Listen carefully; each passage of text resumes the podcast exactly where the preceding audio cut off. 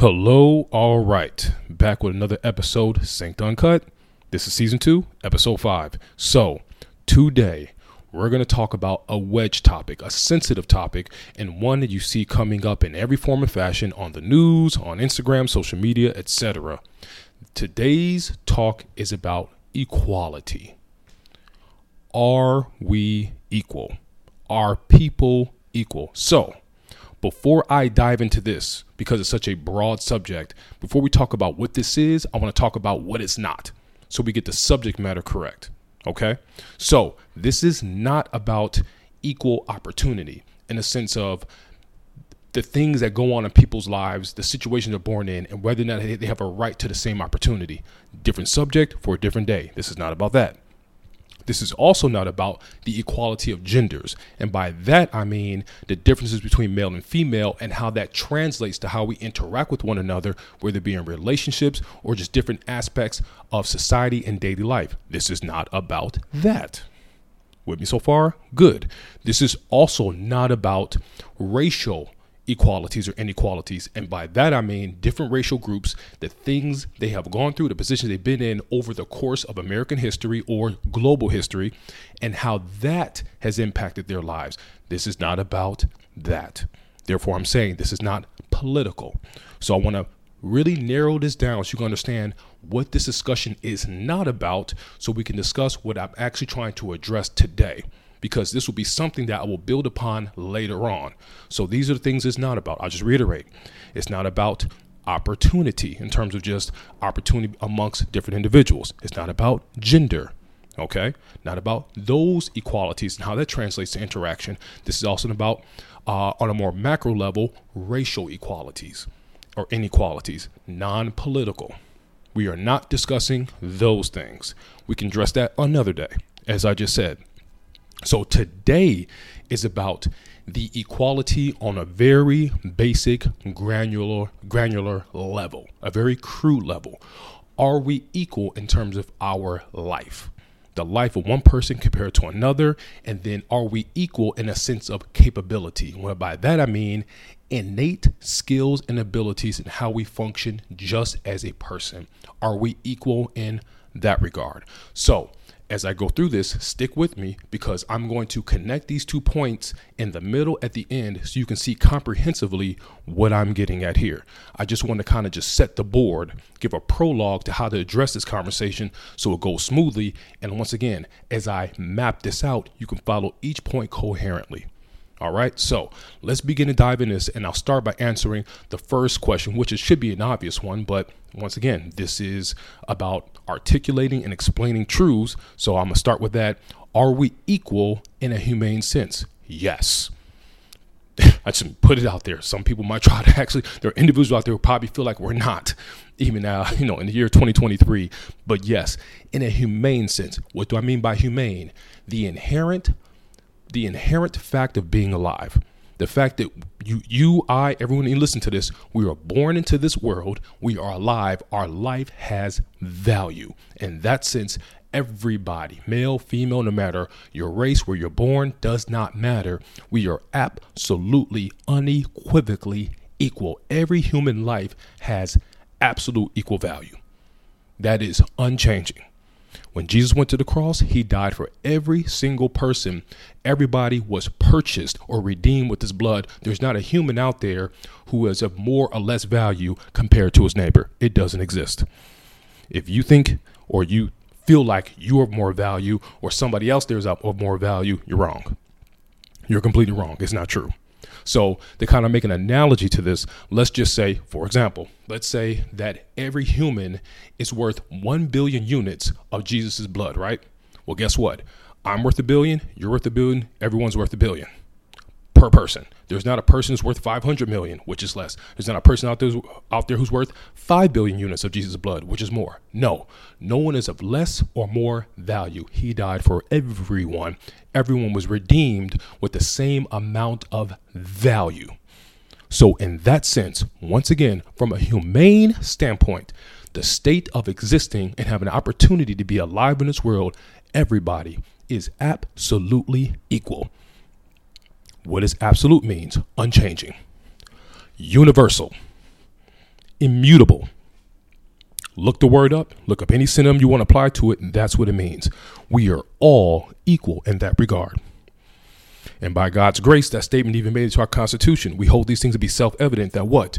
All men, which also includes women, are created what? Equal. We are all equal.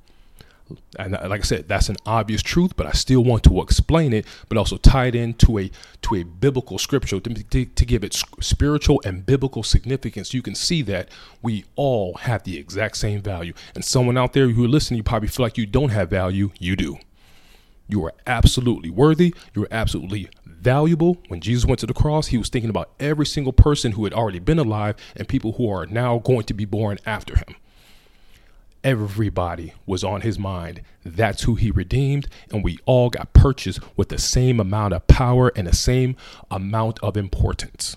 So we are all equal in a humane sense there's a point I want to make there, but take that revelation, take that thought, put that on the shelf because I'm going to tie that into something else. Okay, so let's move on. So let's talk about the manner in which we are not equal. And once again, tying it back to my prologue, what did I say? I'm saying an inequality in a sense of a capability, innate, innate skills and abilities. In other words, things that one person may be good at, another thing a person may not be so good at. Let's just keep it simple. Some people are very good at writing, for example. Their ability to to connect words and tie them together in a way that's very meaningful and very clear. A writer's gift. Some people good at writing. So just take something simple and apply it to anything. To an athlete, to an architect, okay, to an interior designer. What you're seeing is a manifestation of a real skill, a real ability. We all can do something. Good or bad, you know, we all are good. We all have strengths and weaknesses. Okay. So even from a creative standpoint, in terms of just our ability, in terms of how we think, the things we can come up with, we're not equal because naturally life we're just going to lend itself to certain things about us and not so much others. That's normal. That's good. It's supposed to be like that we can kind of port that down even to a biological level. We're all not equal in that sense. A simple example some people might have a fast metabolism, some people have a average or slow metabolism. By definition, that's an inequality, right? It's there. That's just how it is. You can apply that to anything. All right. Think about intelligence, right? Some people might score higher on uh, an intelligent quotient test than others okay, we'll just use some famous physicists out there, or you know, um, whether it's Neil deGrasse Tyson or Stephen Hawking, Albert Albert Einstein, names you're probably familiar with. Okay, very they sport very high IQs, blessed with high levels of intelligence. By definition, that's an inequality. That is good. Those things benefit society. We could talk about the other side of the coin emotional intelligence, the ability to read a room, read body language, pick up on people's emotions, and understand in real time what it means in that situation that you're in with them. That is quote unquote an innate skill. Some people could be more or less good at that. By definition, it's an inequality. So I'm highlighting these things to show you, and you can just think up ones on your own while I'm doing this. Life itself is full of quote unquote inequalities, areas where everybody might perform or underperform in different areas and, and across a completely different set of circumstances. That is totally normal, that acceptable, that is part of life. That is not a bad thing that type of inequality is supposed to be there because it makes us all unique and we're all contributing to different aspects of society to make life better. Okay, so that type of inequality is totally fine, it's acceptable, it is good. Think about the word equal, right? The word equal means uniform without discrimination. So to say that everybody's equal, we're supposed to be equal, means there should be absolutely no differences, small or great, between you and the next person, me and the next person. Anywhere, anywhere you go on the planet, everybody should be the same. Same strengths and weaknesses, respond to situations exactly the same, same levels of confidence, same levels of interpersonal skill, same levels of intelligence, all the way down the board. Do you really think that's possible? Does that even sound like a good idea to you? No, it doesn't. It sounds absolutely ridiculous. So, what I'm trying to highlight here is the differences between us in terms of, once again, natural ability is going to be unequal. And that inequality is a part of life and it's a good thing. Once again, I'm just going to drive this home from a, from a point of capabilities, natural talent. What you what you have an affinity for, what you don't have an affinity for, what you tend to be good at or not good at. You know, from the once again the biological level to the psychological level to the physical level, or however you want to port that. There's going to be inequalities. I'll use this as one final example to bring it home. Let's think about professional sports. If you have a problem with inequalities, let me tell you right now, don't ever watch a professional sport because what are you seeing? You're seeing the best of the best compete in that sport. If you take any professional athlete of any sport and you put them against any random person, a layperson, a non professional athlete, they will be superior to that person in that sport. What are you seeing? You're seeing an inequality. And what do we do? Especially here in America, sports are huge. We praise, we acknowledge, we cheer, we get excited about seeing that. You're getting excited about an inequality. That's really what you're doing.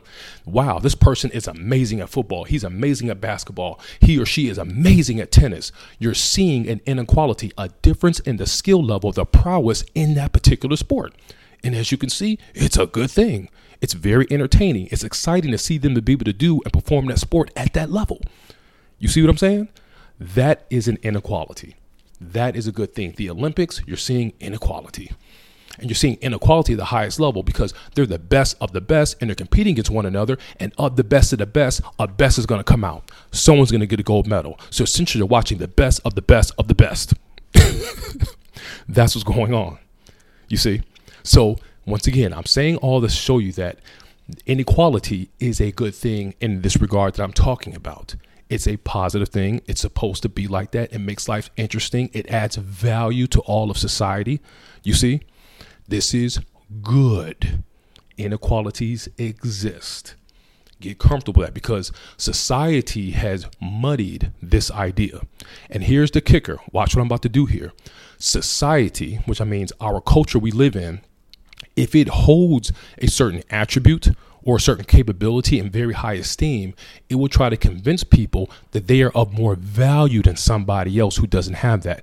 What do I mean by more value? I'm not talking about in a work performance standpoint. If someone's very good at accounting, should they be an accountant and should that be praised? Of course, it lends itself to that role. I'm not talking about that. The subject here is inherent value, the value of your life. The tricky part is is our culture will try to convince you or convince people that if they have a quality such as making a lot of money, being very good looking, you know, having an extremely nice body, being popular, having social status, if you possess that, you're somehow inherently better than your neighbor. That's the lie. That's the issue here because we discussed before that inherent value, the value of your life, who you, the entirety of your being is unchanging. So it does not matter if you do not have possessed or acquired certain things in American culture or whatever culture you live in, where that thing is valued or pedestaled, you are not somehow inferior inherently to the person who possesses that. That's the lie.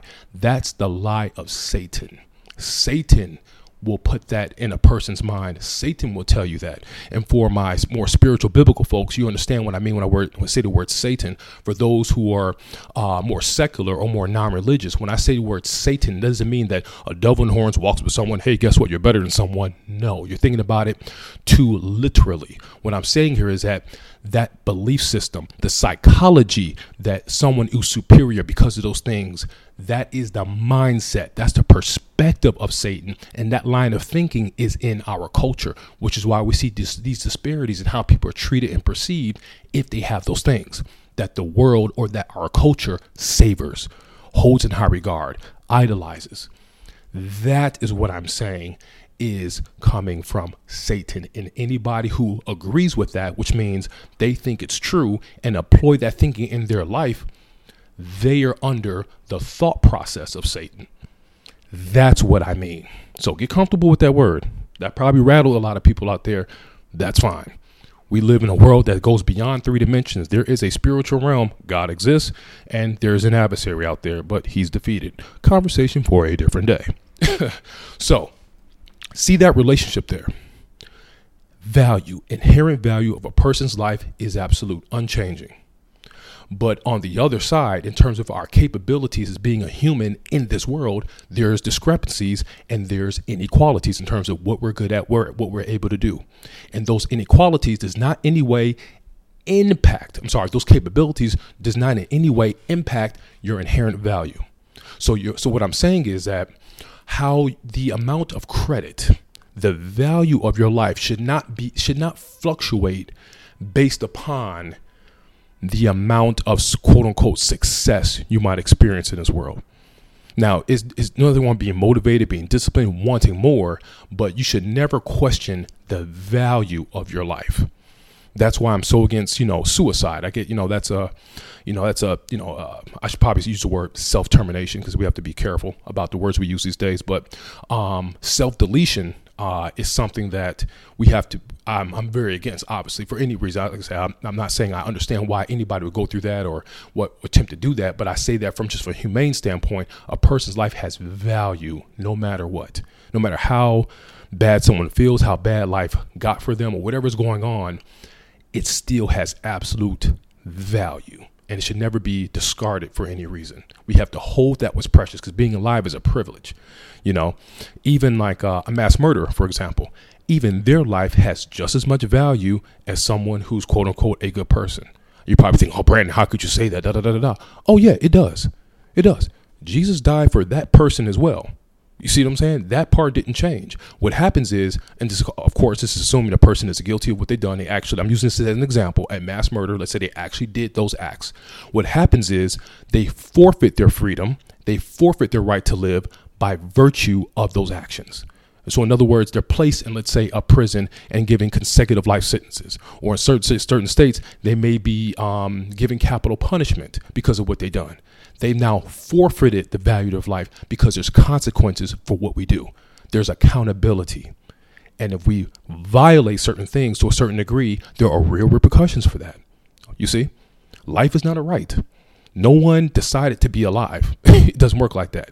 You are given life, it's a privilege. So if something is a privilege, it can be taken away. Get used to that idea. That's why we believe in essentially a thing about a prison system is. Per, a, a, essentially, people are being punished for their wrongdoing. Hey, you've done things that's wrong to society. We're going to take away your ability, your privilege to be free. Because that shows that we believe that what we have here is not just a right. We don't have a right to everything, it's a privilege. Privileges can be lost. So, tying this all back in, what should be your takeaway here? Your takeaway, once again, just to reiterate that we're all valuable. Everyone is of equal value, equal importance.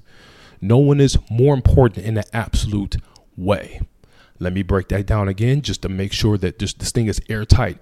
This does not mean, does not relate to the nuance of something like, let's just say, oh, just keep it simple, just in the workplace.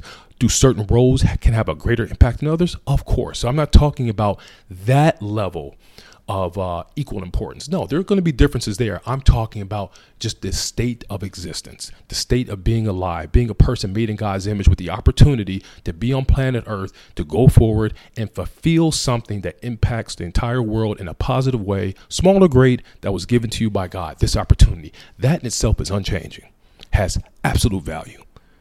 And then from there, the diversity, the nuance, the the the interesting aspects of life are the differences in our capabilities. All those different equalities and quirks that make society unique. Those inequalities are good, they should be there, and you should be happy to see that.